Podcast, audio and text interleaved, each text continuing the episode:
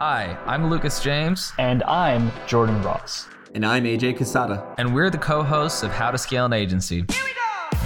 After scaling our own agencies to over $185,000 per month in sales and working with agencies doing hundreds of millions of dollars in revenue like Hawke Media and Neil Patel, we've made this show to interview the top digital marketing agency owners and highlight the fastest ways to scale your agency.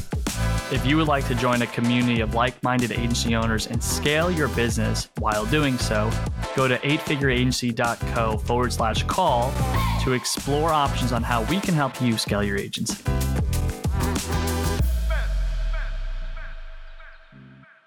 What is good, agency owners? This is Jordan Ross, founder of Eight Figure Agency.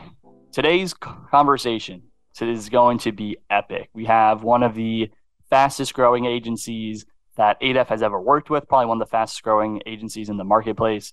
Jacob Levine, aka Straight Line Advertising on Twitter. He's the founder of FE Growth Partner and The Growth Partner. So he has a, two businesses, serial entrepreneur. And I brought him on this call because in 2022, he went from being a solopreneur to having a merger and becoming a partner in a business to adding in a nine month span about 180,000 pounds, I think, per month. Exited that business and then went to build a second business, which is going to, Jacob, that business is going to generate like what, like 200,000 pounds this month? Uh, yes, pretty much. Yeah. So now now he has two businesses that are if they do not grow this year, they'll probably do close to five mil if they don't grow. You and Jordan have barely been in business for a year. Ten months. Insane. Not even a year.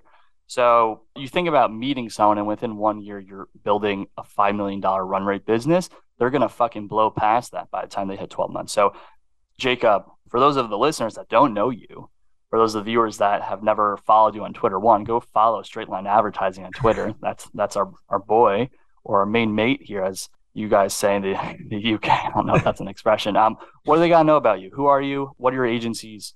And let's dive in. Firstly, thank you for having me. You've been chasing me for this for a little while. Months, months, but who's counting? But you're worth it. You're worth the wait. Yeah, uh, I appreciate that. Jordan obviously gave me a fantastic introduction there, but my name um, is Jacob. Most of you will probably know me as Straight Line Advertising. I've been in marketing for a while now, since I was about 15, 16. I actually started in advertising, hence the name. But it was all direct response. It was all generating leads, generating cash. Like that was where I started. Even back in the day, it was never any of the kind of pretty websites or anything like that.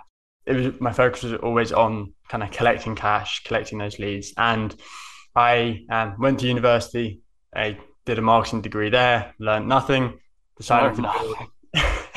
I, I, I can contribute absolutely zero from my marketing degree to where I am now, which is, yeah, it's a whole nother conversation in and of, of itself. But in terms of kind of my journey, just at kind of high level for those of you who maybe, yeah, don't know me, I started an agency when I was around 19.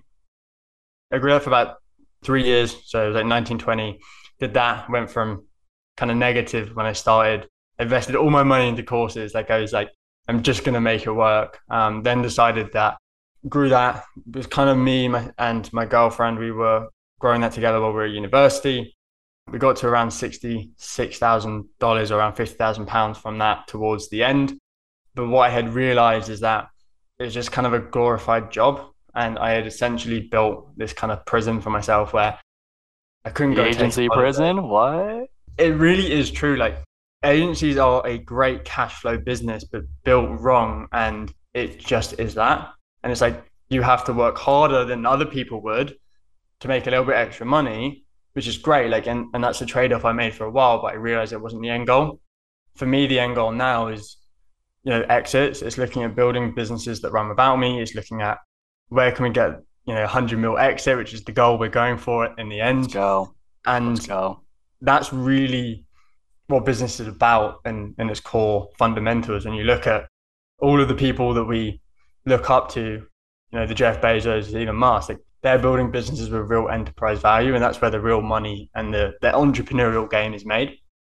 So that's really where I've made the shift over the last 12 months. And you know, as you rightly said, I have a business partner, Jordan. He we met around 11 months ago. I think we met, it's about our one year this month actually. since we I'm first. scrolling back in our DMs right now to see when the when the first when you slid into mine. Yeah, yeah. Um, which was similar. Yeah, we, me and Jordan met at the same time. We kind of first spoke as well, and it's about a year since I've met my business partner. We decided to go into business together around May time. So again, like ten months ish, we've been partners. We built a what we call as FE growth partner, which is what you said, which is basically sales and marketing, and is helping companies grow, specifically focusing on revenue generating activities and helping them basically solve two things, which is generating demand and also helping them close that demand, which is a massive problem a lot of agencies will face, regardless if you're in ads, you're in lead gen, anything like that. You can generate leads and opportunities, but it doesn't mean that they're closing them. So we kind of took that approach, combined my skill, which was marketing, Jordan's skill, which was sales, and then added in kind of the offer creation. And that's kind of how we've grown all of our partners over you know the last uh, nine months as you said, 179k last month um, USD, which is about 130, 140,000 pounds. And then last month we decided that it was time to kind of take this step further and start building kind of an ecosystem of what we're doing. So we kind of announced and launched the growth partner, which again, as you said, we'll do around 200,000 this month as well. So two businesses in a very healthy state. And we have a big team behind that to support that too. Well, first, thank you so much for the overview. And to give specific context, we started DMing. The first DM, I got tagged in a post with you on March 10th, 2022. Uh, for those of you that are curious, we're recording this on March 15th, 2023. So, uh, you know, it looks like our first call we had was in the on the 20, uh, looks 25th, 30th. So we spoke at the end of March about a year ago. And let, let's go there, right? So when we met, you still hadn't formed a partnership with your partner yeah. Jordan, and we got on a call. Instant vibe, right? Like instant connection. It, it's kind of like one of those moments, like where they say "real recognize real." And for everyone listening, I, I think it's so critical, right? Like when Jacob and I meet, when I meet guys like him, I meet Wiz, I meet Jordan. If you are not legit, people will sniff that out in a minute, like in a minute. Jacob said when I was 15, 16, I started doing this game, right? So when I get on a call with him a year ago, he's 23 uh, you know, he's been doing this for eight years already. So I get on the call, I'm like, whoa, this guy's legit as fuck, right? So Jacob, what happened? We spoke. You're like, you need to work with this guy, Jordan. We I talked to Jordan. He's like, I need to work with you. And then you hit me back up. He's like, yeah, I'm actually going to partner with him. So uh, what was that? What were, what were your first few months like? Because when we started working with each other, there's nothing, no systems. Jordan just knows how to sell, and you have like one client doing like ten, yeah, ten thousand pounds a month. Um, What did we do in the early stages of this from what you recall? When we engaged, I had already made the conscious decision that I was going to go with you at that point, And then I introduced you to Jordan as well. And then I remember me and Jordan both messaging you one point. Right? Actually, we're just going to do it together. And from that point, like essentially, we were starting with a blank slate in terms of what we could do, which is good and we had all that kind of potential there to really take this as far as we want. We knew between me and Jordan, like the only thing that's going to trip us up was operations. Like we didn't have a problem with marketing, we didn't have a problem with sales, and like we could get clients. Like we already had people.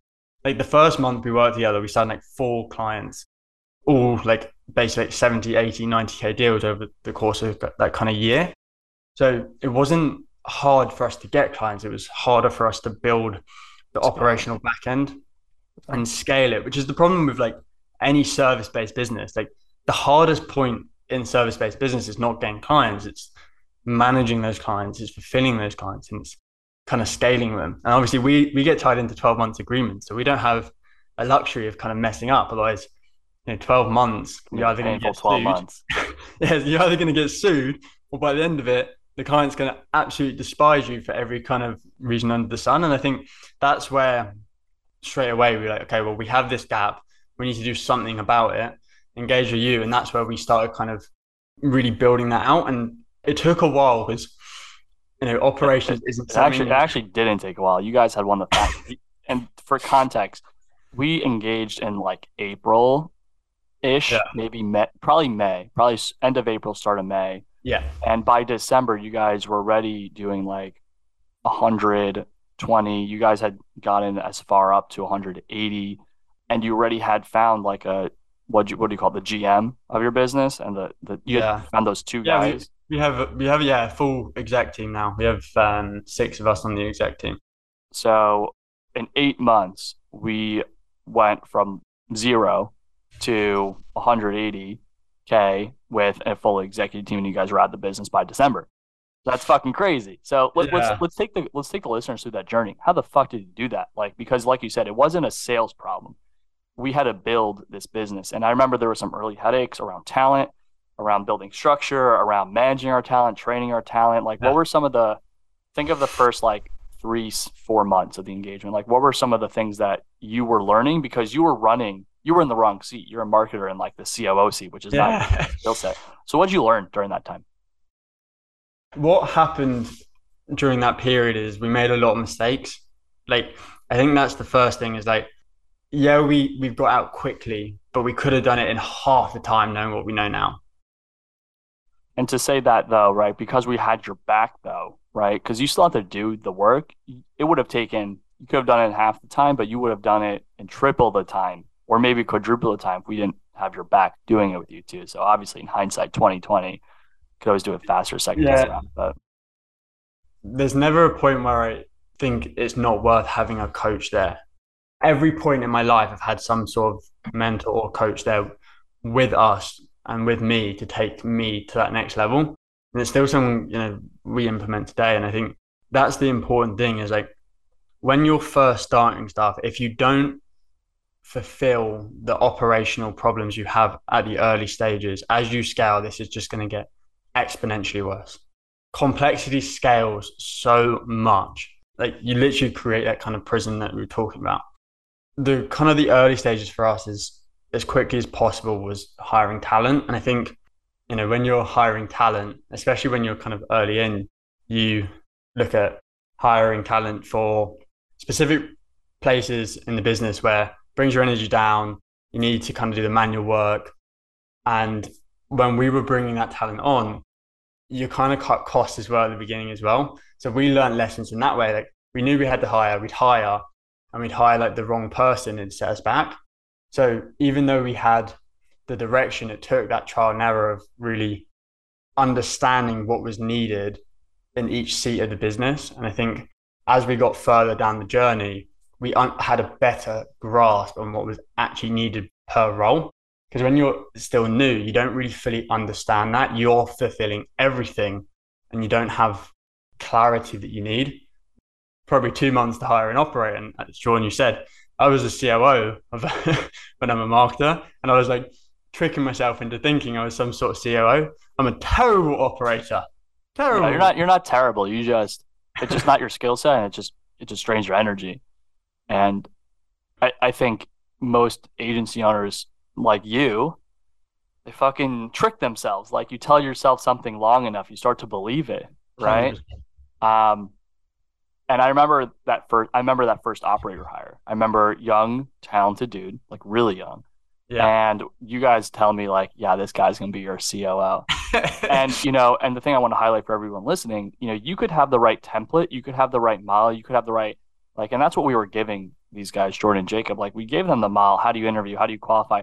But you still have to understand from a technical level as an interviewer like you have to have the right person the right seat and sometimes you just you need to be in it understand oh like maybe hiring someone that is 19 isn't going to be the person that's going to be our operator. Because like how the fuck could they be right? How the fuck could you how could someone that's never built a business to an eight figure level consciously no there's it's the ambiguity right they could be a good operator on a lower level Hundred percent. i think that's what you that's what you guys learn right this guy's a great this guy's a killer he'll, he'll be an exceptional operator and executive in the long term but he's still very green right and that was one of the early learnings and that's why Hundred percent, and and also we grew so fast at every level. Like we were jumping like multiple tens of thousands every single month.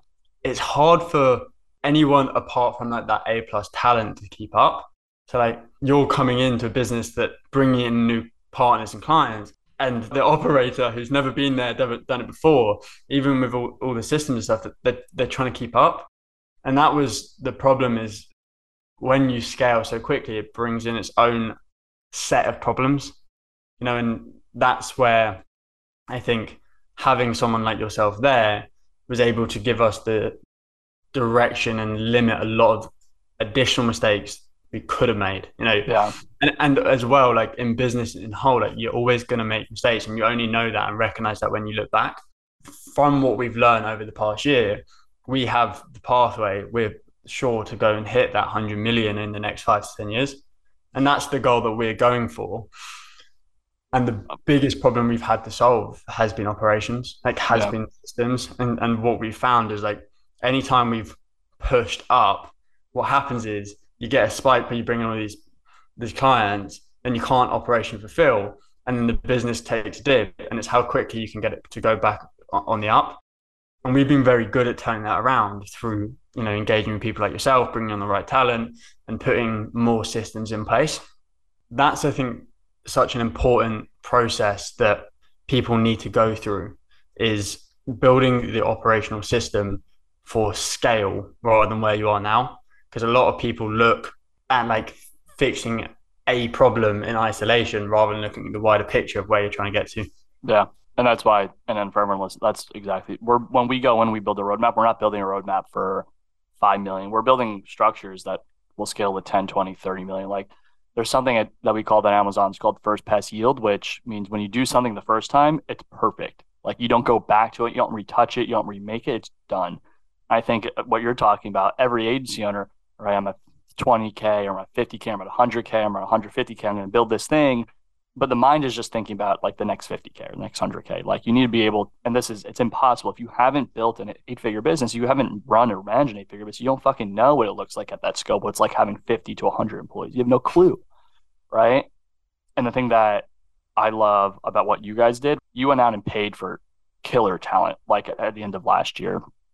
And that's something we've done too right? We now have was doing the math in the shower last night. I'm like, fuck, we're gonna pay over a million dollars in salaries this year. That's crazy, right? It's fucking nuts. Um, and to think, you know, I quit Amazon three years ago in the summer.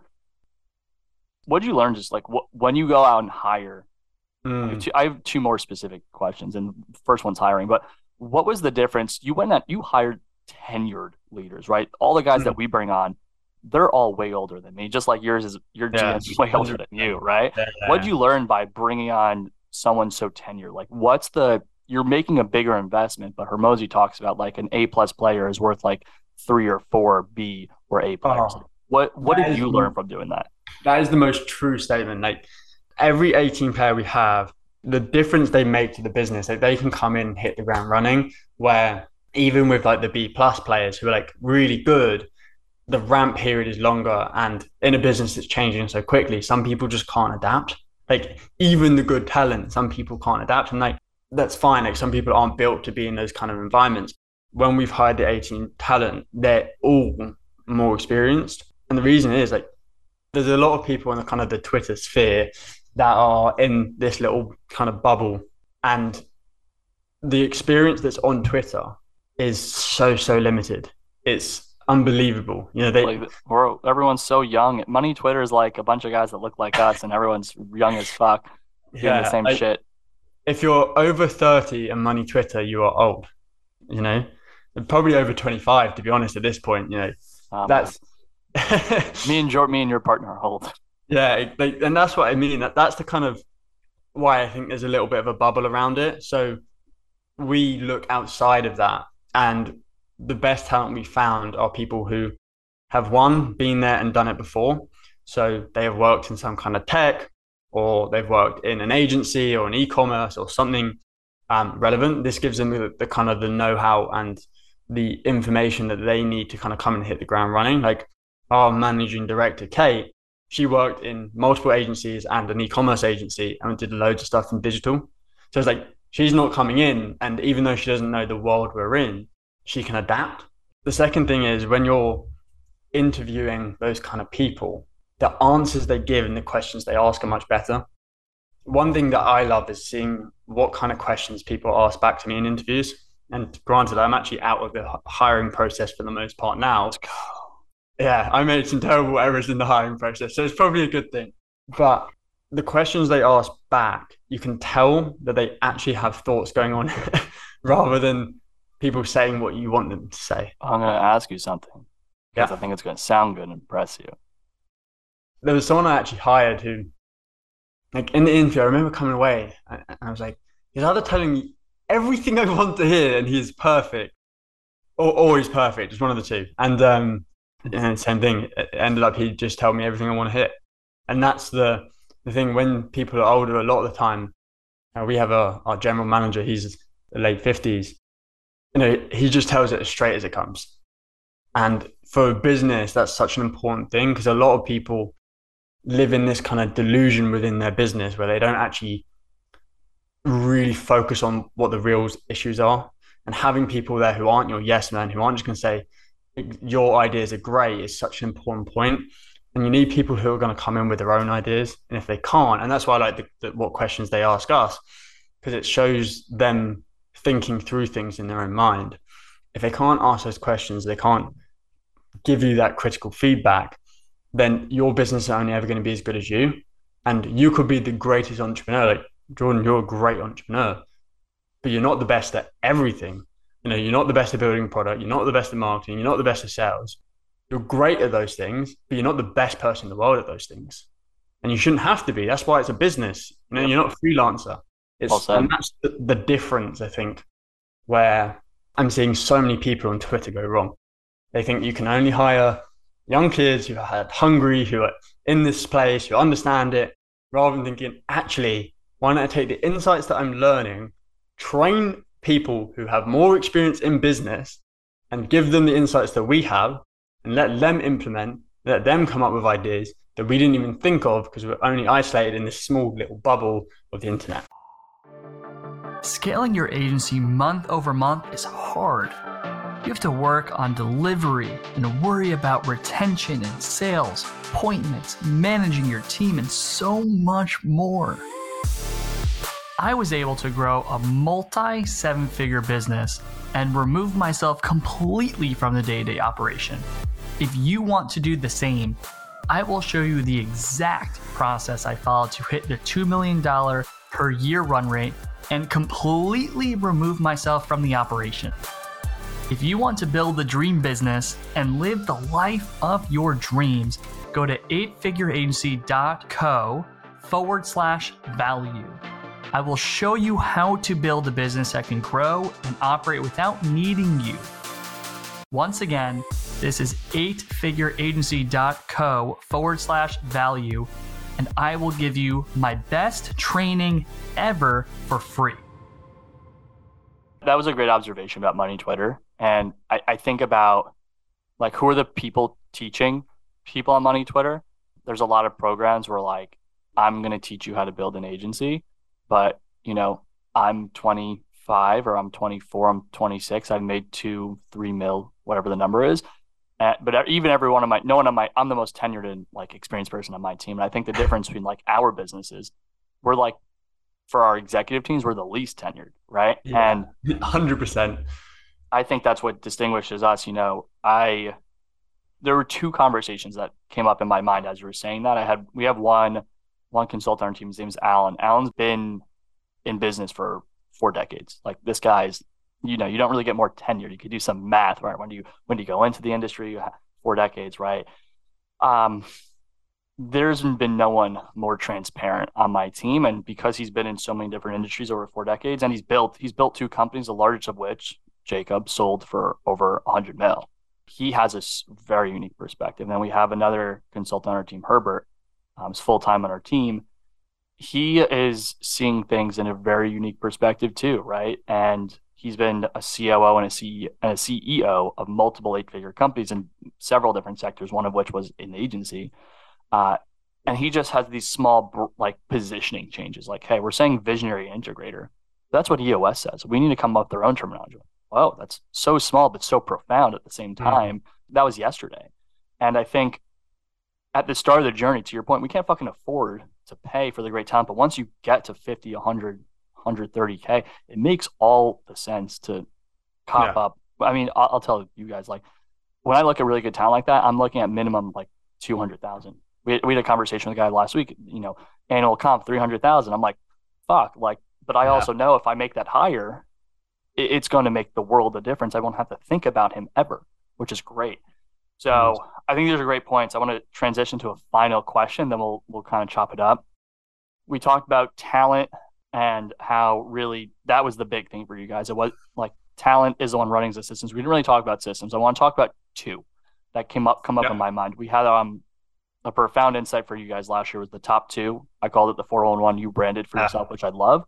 And then I remember we had like end of day reporting, which was huge. And that end of day reporting starting to create like this loop where your team will get better on their own.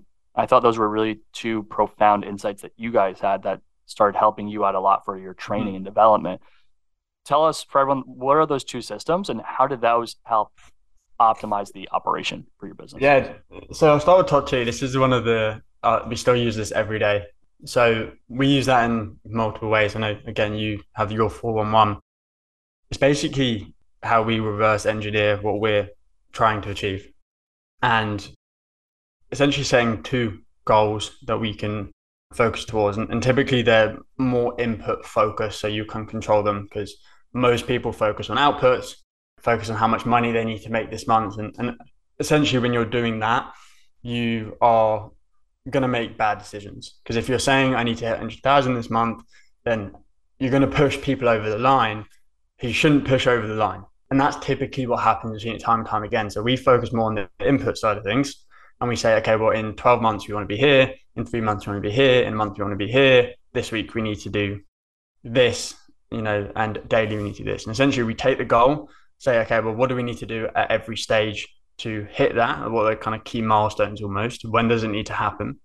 And then from there, we're able to actually say, okay, well, on a daily basis, on a weekly basis, what do our team, what do the departments need to be looking at? So now our team, we set the monthly ones for our, our team, and the execs will also set theirs for their departments. We'll check, we'll make sure everyone's happy with it. It's all in alignment with the overall business structure.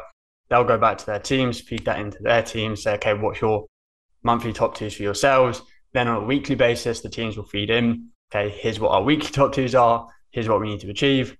And then again, down to a daily. And the end of day reporting kind of comes into that as well. So we'll actually feed back on the top twos. So we'll do a monthly review. Okay, were the top twos achieved? Yes, no. Okay, if no, why? What happened? What's the kind of the root cause of that? How are we going to make sure that doesn't happen again? Weekly, same thing. And then daily, um, we have the Slack channel set up. So what happens is they'll feed in just in the Slack channel. Say, here's the top twos. End of the day, they'll go back reply to that and say, okay, completed or not. If not, and our execs are checking this as well, making sure that people are kind of filling that out. If not, again, why? What's the plan to correct it? I love probably more than anything when like the student becomes the teacher, right? Like, because I remember distinctly in my head, like we're going through this and, you know, there's nothing up until this point, And how you guys really perfected it for your business. I love how you have the that's unique. People are posting you're posting a top two at the start of the day. And at the end of the day you're following up with the plan and just becomes a circular loop where, you know, it's really simple in operations, right? If you have a problem and you have visibility, what's the issue? What's the root cause? Why did it break? Or what's the why why didn't we hit this thing or why did we miss our target? Whatever. Here's my plan to fix it. And then the next day, here's my top two for today. Here was the follow up from yesterday. And and it with the accountability, the executives reviewing this and just creating visibility. I got hit up. I posted about this concept on Twitter last week, and someone's like, "Yeah, this seems like micromanagement."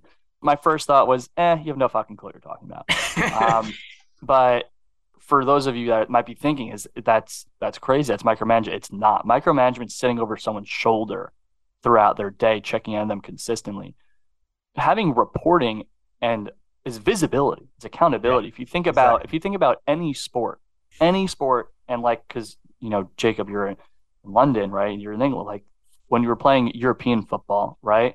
You know the data. Like, do we like you know if we missed any tackles? You know if you let up a goal, if you know if you had an assist. Like all the data is there for everyone to fucking see.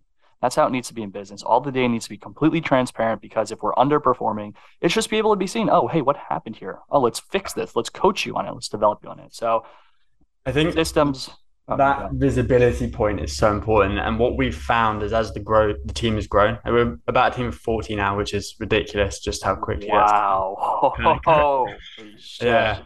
Yeah, it's growing fast. And at that point, everyone's always in ramp up. You know, they're still learning as they're going, all this kind of stuff.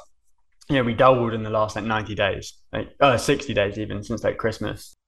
And at that point, what's happening is the further up you go, the less visibility you get. Exactly. So, me and Jordan sitting at the top, we really only see a lot of what the execs are doing now. The execs are meant to manage everything else. So, you know, we're training the execs. We're making sure the execs are doing what they need to do. That they're not just doing what they need to do, going above and beyond, you know, and, and giving that hundred percent. And they're then doing the same for their team. And it's all just training and reducing the feedback loop so that people can know where they're going wrong, improve, and making sure that at any point, if what they're working on isn't the highest priority, we know about it before they spend too much time wasting on it. Yeah, we're shifting it. And this is how you get the whole organization to row in one direction. I was speaking to uh, a founder the other day who's doing about 100 million in um, sales, and he mentioned that they time every single person. So everything is grouped. So everyone's working on things at the same time. So it's all like they're all rowing in one direction. It's very, very interesting. And that's, I think, the difference is that people just starting out, yeah, may seem like micromanaging, but it's actually essential to get to where you want to go. No, it's just it's just high performance, right? Like if you go into any any sport, and I think sport business and sports are so closely correlated, and the novices don't see it, but you know, you get feedback all the time, and it's just let's make this tweak, right? Let let's do this. It's going to lead to this result. And I, I one more example, then we'll we'll turn the tables a little bit. Spoke to a founder yesterday. He's like, "Yeah, my VP of business development's underperforming. We're doing about a million a year, but I think we could easily do three or four our average ticket is about 50k per sale, right? So he's like, if we book 20 appointments in a month, we're gonna hit. He's gonna add a million dollars in sales. I'm like, so why aren't you? He's like, he's not hitting his like he's not booking enough appointments. He does business development. I'm like, okay, what are his KPIs? How many emails did he send a day? Because they said their primary method is cold email. He's like, oh, he hasn't hit it. And I'm like, all right, so how often are you checking on him? He's like, every two weeks. I'm like, dude, there's your problem. You need to have a fucking daily, like daily. Uh-huh. If if his if he needs and we figured out he's like he needs to send 100 emails a day. Like that's if he sends 100 emails a day they will earn a million dollars a year. Like literally that simple. But he never hits it because every two weeks so twice a month the start of the month in the middle of the month end of the month the guy finds out if his team his vp hit the number and like so stupid. So yeah. Feedback loop like the long like and this is something that i've really drilled down to our team recently is just like the feedback loop from individual departments, but also just between departments, like needs to be shorter. Like quick. it needs to be so quick yep. so that as soon as something happens, we know the results and we know how it all links together so you can keep making decisions. The longer it takes, you can leave so many gaps and inefficiencies in your business that long term, those little gaps turn into massive cracks and gaping holes. And that's where things are essentially everything that you built starts falling down, falling apart, foundational crumbles. And I'll give you one more thing for the listeners. Um, I went into a eight figure business seven months ago, and they had really shitty structure. They had no reporting. They had none of this, like no intentionality. They had churned eighty percent of their talent over a two year period. It has taken us seven months to fix the structure, the foundation. Seven fucking months. They went from 12 million, they scaled down to 8 million annually. They lost mm-hmm. $4 million in annual revenue because of how poorly their operations were. And it's taken us seven months. And now we had a, I had a debrief with the founding partners yesterday. And I'm like, hey, we're actually, we're, we should wrap, we will wrap this month and we will be good. So I was just coming in there to fix the operations, but took seven months. So like that's why this is so important. Fix it, build it the right way when you're sub a million, a million two, and you won't get to 12 million and ramp back down to eight. Jacob, before we wrap, for everyone listening, is there just on this journey, right? Because you've had a really amazing journey in less than a year. You've been able to build two businesses, the accumulation of both. You're doing, like I said, four or five million annually in 10, in, you know, like 11, 10, 11 months. What's just the big takeaway, at least from our experience together around if you had to boil one, two points that you're like, fuck, if I knew this a year ago, I would have done this in six months instead of 10, 11 months?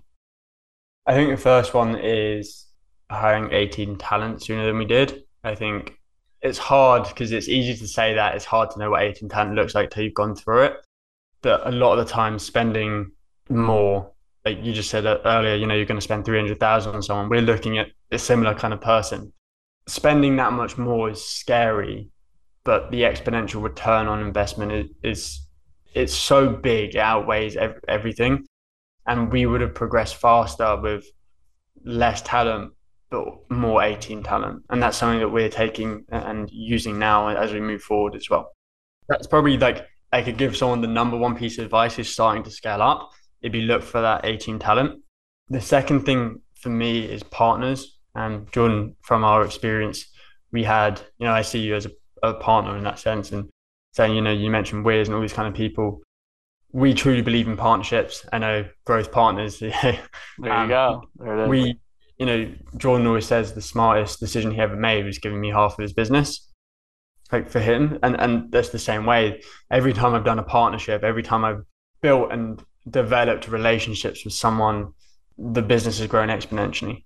It's the same thing as kind of coaching and mentoring, but I think there is a, a massive thing to be said about building long-term partnerships with talented people doesn't mean you have to give away your business. But for example, Jordan, me and you, we we talk all the time, we share insights, and that the exponential return on your business again is going to be massive.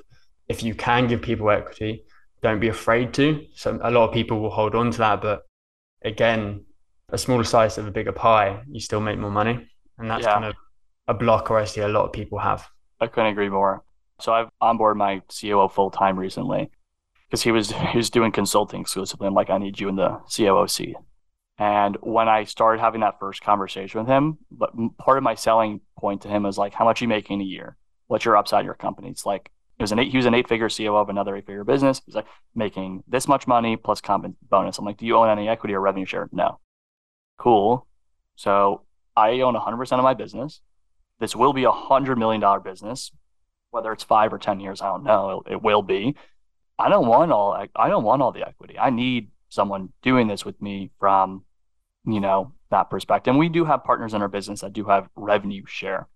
But that was part of the selling point. Like, I'm like, hey, you could get a slice yeah. of this pie and it's going to be fucking dope. So, yeah, I think that's a great point. They work hand in hand, you know, partners and 18 talent. At, at early stages, it's one of the, the only ways you can get really talented people in and I think that's part of why you need such a big vision. You know, you're saying 100 million, we're saying 100 million. That gives people the room to grow and express themselves. Great and also, like entrepreneurship is is lonely if you try and do it on your own. You, know, you yeah. need people around you. That's where the energy comes from. That's where the growth comes from and the enjoyment of the process. Yeah, I'll make my second point and then we'll we'll tra- tra- finally turn the tables. But you mentioned the partners. Like we're not engaging anymore in a consulting relationship, but you know, we're still talking and like that's where we're gonna be we're gonna talk about our businesses on this call and just kind of share insights of what we're learning. I look for those. Like Wiz of mm-hmm. Ecom has he has upside. He has a revenue share in my business where he's helping with our marketing. He's building landing pages right now for my bit. He's doing all this shit. I I'm not a marketer. I don't fucking know that shit. You guys are. We have Cole Rude Johnson, who's amazing. He's hooking me up with his cold calling team in Belize. Like they don't focus on B2B. They focus on B2C in the real estate investing space. He's giving to me a, a, crazy, crazy rate. I have two managers of this facility figuring out our scripts and cold calling, and I have them hitting me up last night. Hey, like we tweaked it. We actually got two people we're following up. We should be able to book two calls. If we book two calls a day on 250 dials, you know, we now add about 40 new calls a month, right? And it's yeah. kind of these relationships. And then one of the things I was saying with you was like, hey, like you're running ads, I'm running ads. Why don't we just put whoever's running our ads in contact together so they could just share insights so we could just scale together, right? And it's those partnerships that, you know, it might not be equity, it might not be revenue share, but my team calls it all the time, Jordan, your network's fucking crazy. How do you do it? I'm yeah. just like, dude, just fucking add value to people yeah. and build relationships and make it reciprocal. And you scale so much faster with friends that are doing something similar, big ambitions. But the access I have, guys like you, from the brand that I built, but then also the value we add is insane. So great points. So guys, we're gonna transition. We're gonna kind of just chop it up as uh, as homies now. But um, Jacob, what do you want to dive into first from this? Because I know we, we spoke about a month ago. We spoke kind of like where we're at. So this is now, guys. Just this is a very casual. This is as if Jacob and I are talking and no one's fucking watching what do you want to dive into a little bit? Because I know we were speaking about lead gen last month and stuff, but for both of us, I think one of the biggest areas of our focus in the last few months has definitely been lead generation.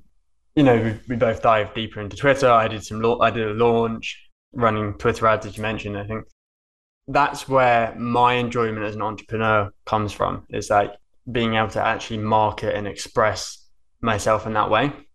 And I think that's one of the best things I've had over the last two months specifically is just like the complete freedom to do that, which is like, it's been what I always knew I was going to have. It's probably a little bit sooner than I thought it was going to be.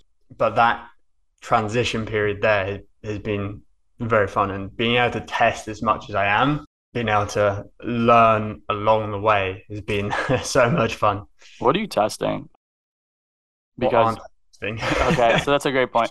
So here's a we're doing the webinar. Wiz and I are talking actually right after this. Wiz and I are gonna call. So if you want to, actually, he's in a different Zoom room. So if you want to surprise him, I could give you the Zoom link if you have time to say hi.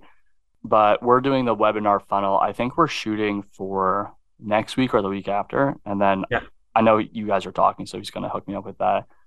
You're doing webinar, you're starting to run ads, or you're running ads exclusively to the webinar, or you're running because we're running ads to a, a landing page, a squeeze page, um, through ClickFunnels that I fun, fun quick story, quick tangent. I funnel hacked client ascensions. I told, I told Daniel, I told Daniel Fazio, um, Black Hat Wizard. I was like, hey man, I just want to let you know, out of respect, I am funnel hacking you guys because I know you spent a lot of money in this. I wake up the next day, fucking he IP blocked me. Right? I can't I can't funnel hack them anymore. And I hit up my buddy no, Mark Max. I was like, yo, this guy actually blocked me. But I have a VPN and I went into the VPN and finished funnel hacking him anyway. I was like, all right, so now I have to tell people I'm funnel hacking them afterwards and just show my I don't know. I guess I don't need to show that, but um what's your Twitter strategy? Because for us, it's literally just copying client ascension, then iterating, and we're just starting the iteration. But what, what are you guys doing? We're kind of testing everything and exploring to other channels as well. So Twitter's great, but there is a limitation, and client ascension has a big foothold in the market. So we're not limiting ourselves to that. I'm leveraging the brand I have, I'm leveraging the brand equity I built as well by just not really asking for anything. So DMs going out, we're looking at potentially putting like setters in there for and, and building like our S- we have a big SDR team now who are, are really ramping up. So we're potentially building them out on, on profiles as well. Again, more DMs from there so we can really hit that hard from there. Give away as much value as possible all the time. We have kind of two main landing pages, one which I stole from you and Wiz, which is the resource page, and um, one which is just like kind of a cool funnel opt-in kind of thing, which I have funnel hacked everyone for. so not just Twitter, but I've gone to everyone I know who's spending a lot of money on ads and just taken what they have, adapted it, made it better. And that's like part of marketing. And I'm testing about four different opt-in pages right now, different claims of everything. Wow. So I'm so deep. We're, we're spending an awful lot of money on ads this month. what are you spending on ads this month? Oh, spend about thirty thousand this month on Twitter ads. Love it. Love it. And the two hundred thousand we spoke about earlier, we'll hit that without ads. So ads is on top of that. Wow. I'm really excited to see what you guys do. Like which of those four landing pages or squeeze pages and that strategy is going to work best. What are you anticipating? Because I know you have you have your DMs, you're running ads. So you're running ads on landing page, but you're also running ads to your webinars too. I know your webinar did really yeah, well. So weeks ago, right? Yeah, the webinar I ran to the warm audience the first time round because I thought it made sense. This time, literally from tomorrow, I'm going to start running it to a cold audience as well. So I'll be able to give you more info kind of after that. We're running right now, we're running it to an opt in, and then basically they can book on a call with us if they qualify. We're doing well with the calls because we, we went from like zero to 1,500 a day, like overnight on ads, which is by the way, a terrible idea and definitely wow. don't do it. We're doing um, 20. I mean, my ads guy is so methodical. He's one of our clients. He's great. Um, but he's like, yeah, we're going to do $20 a day first, and then we're going to slowly ramp up. I'm like, let's put all the money. He's like, no, dude, you're going to waste a lot of money if we do that. Let's do it methodically. I'm like, that's the approach I normally take. I probably wouldn't have spent it as much as we have out of the gate, but we went for it anyway. that's kind of that's kind of mine and Jordan's motto. It's just like, eh, we'll just do it, and it, it, it's worked out well so far. And um, I think that's you know one of the things to me is like if I break even on this, I'm actually happy, which sounds so backwards for most people.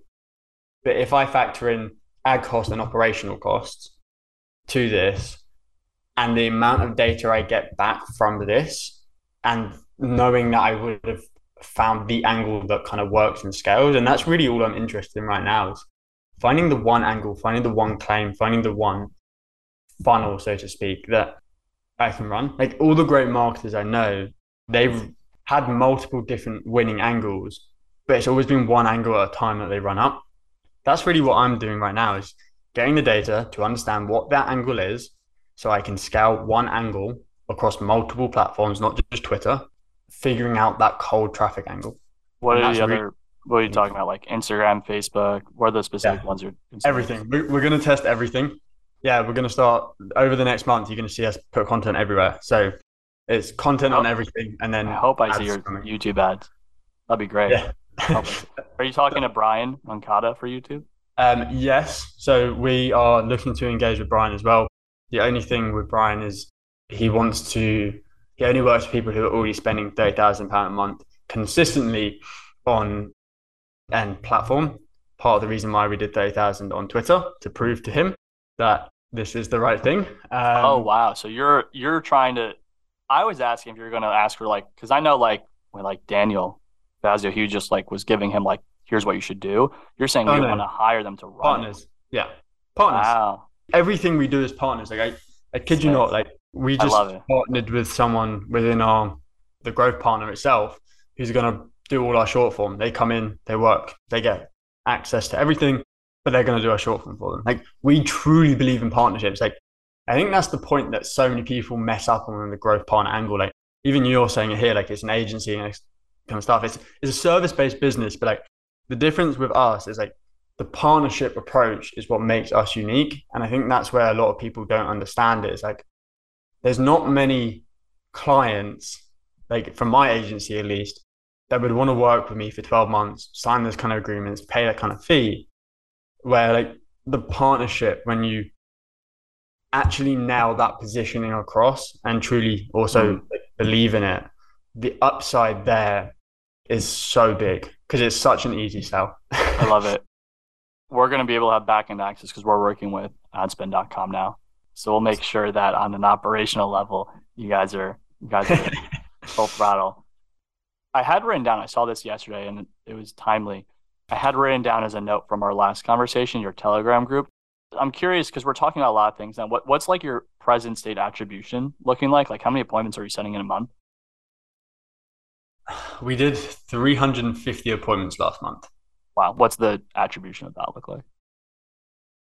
So organic Twitter was like 40%. DMs was when you say organic Twitter, is that from content, not ads? content being pushed to an opt-in? Yeah. So you're booking a hundred. I mean, you got a bigger platform than I do. Yeah, and also it was it was halfway through a launch as well. So like the, the beginning of the month, the beginning of Feb, there was we were still in a bit of a launch, so the data will be slightly skewed. One week we did like 100 calls in a week, or 150 calls in a week, or something ridiculous. But I think it goes basically Twitter organic, which is like the opt-ins. Then it's like Twitter DMs. Then it was the email list, which I have about four or five thousand people on there. Then I have the Telegram, which was slightly less than the email. So uh, the numbers probably like, and then we also have cold email as well as a channel. So it's probably like 30, 30, 20, 10, 10, like percentage roughly. Where do you capture your data? Like um, I could um, show you mine. Mine's super clean in Airtable. Like, where's it? We, where's what's we do everything. We do everything in HubSpot, and we've also just got Hyros and transitioning everything there. So we we use HubSpot because where we want to get to, we know that we need to have a massive capability, and we have some plans with it in the future as well. But there's a lot of functionality with HubSpot. It's not the most clean. It's actually you need pretty much someone dedicated to HubSpot to make it work, which is a bit ridiculous but long term, I think for scalability, you know, when you're running, like I, we have the ambition to spend hundreds of thousand pounds a month on ad. So when you're running that scale, you need a CRM that can really support that. I'm going to make an introduction to you on Twitter. So his name's Preston. Oh. He runs something called Mainline. They build a they have a software that's custom targeting. So with the restrictions of Twitter, and this and we're using them, but with the restrictions of Twitter, you know, you have to like target a follower, like someone's followers, like pretty broad. They have a it's really cool. I think it'd be worth your time to chat with him to see if it helps you optimize. Um, do you want that intro? Yeah, always. This is this going back to like the partnership stuff and like the network you build and like the people you're in touch with are like so valuable for where you're going to get to. It's like so important you have the right people around you and the right network around you. Yeah, I mean, it, these random convert introductions that I get like are invaluable. I've had one more at the top of my head. I can't remember it, but um, no worries. Okay, so that's that's in your DMs. Thank you. Real quick. Oh yeah, are you are you guys doing cold calling right now? So we're calling leads who opt in and like from email, like positive responses, stuff like that. We don't have a full outbound team in the growth partner yet. We do have that function in FE now as well. So where um, are your cold callers, like geographically? Where are you thinking? Uh, so obviously we're in a UK time zone, so we focus on. Um, we've found great talent in Africa, like fantastic. I think you put us onto South Africa specifically. Good. Um, Kenya actually. Kenya. I have two items in. I love. Kenya. Yeah, Kenya's right. really good. Um, I came from going on holiday to Zanzibar over Christmas, and we were like talking to some people. Like they just came across really hungry, and yeah, that that works well as well. And we have we have talent everywhere though. Yeah, we have um mentioned so we have our cold calling operation that's just getting started. We're starting with a list of five thousand. But one of the things we're going to do when someone opts in to call them, um, and when you have a cold calling operation, you, you could just have like a screen pulled up. Someone booked a lead, you could call them immediately because they're already calling people. So you might as well just use that. So that that's my strategy. Yeah. For them. I'll, I'll you, you already yeah, have you already started that, or is it starting? So we the cold calling operation started last week. So we're still optimizing how script. Like I'm not doing anything. They're fucking, and I can introduce you to Cole. Cole's a fucking homie. 24, four businesses. Cole's great. You guys would jam out, but he's he's the one that connected me with his Belize talent, and I could tell you offline some additional logistics there. But their management team is like I have two managers fucking working with one cold caller just to optimize script and make sure people call in. It's fucking nuts. I'm very bullish on that because you you know you call however many people you optimize the scripts or and then you use that to when someone gives you your information you could call them. With their software, they have capabilities of calling any anyone. I forgot what software I'm using. So I thought it, I would have to call the United States, but it doesn't matter. The software will call any country, any anything like that. So nice. if you want, I can make an intro there. That was the other one I was thinking of that I forgot before. Yeah, always happy to have conversations with people. I think it's, uh, as I said, it's important for where we're trying to get to. And um, the outbound stuff is interesting. So definitely let me know because we're not, because marketing to me is a high leverage activity. So the more marketing we can do, typically the bigger the return will be. So more channels, uh, different things like that. But that said, if you're, I'm guessing you're calling agency owners in the US specifically at the moment. Yeah, but the list has, you know, we're going to, I didn't realize we could do anywhere in the world with this list. So we will call people in the UK too. Yeah. Yeah. So here's what I'm going to do because we got a minute. So we're going to wrap up. One intro's in DMs, one intro's in Slack. And I know you don't really check Slack so often. So check that Slack message. Or would you prefer it in Twitter? Because I could do it in my Slack channel. Or Slack's fine. So that's fine. Yeah, but Cole is worth Cole's thinking just like us, man. He's thinking at the hundred million dollar level.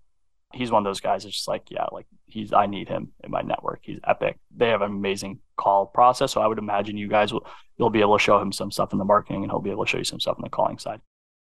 Awesome. Jacob, we're gonna wrap up for everyone that wants to learn more about you, follow you on social, get in touch with you, sign up for your programs. Where should they where should they go?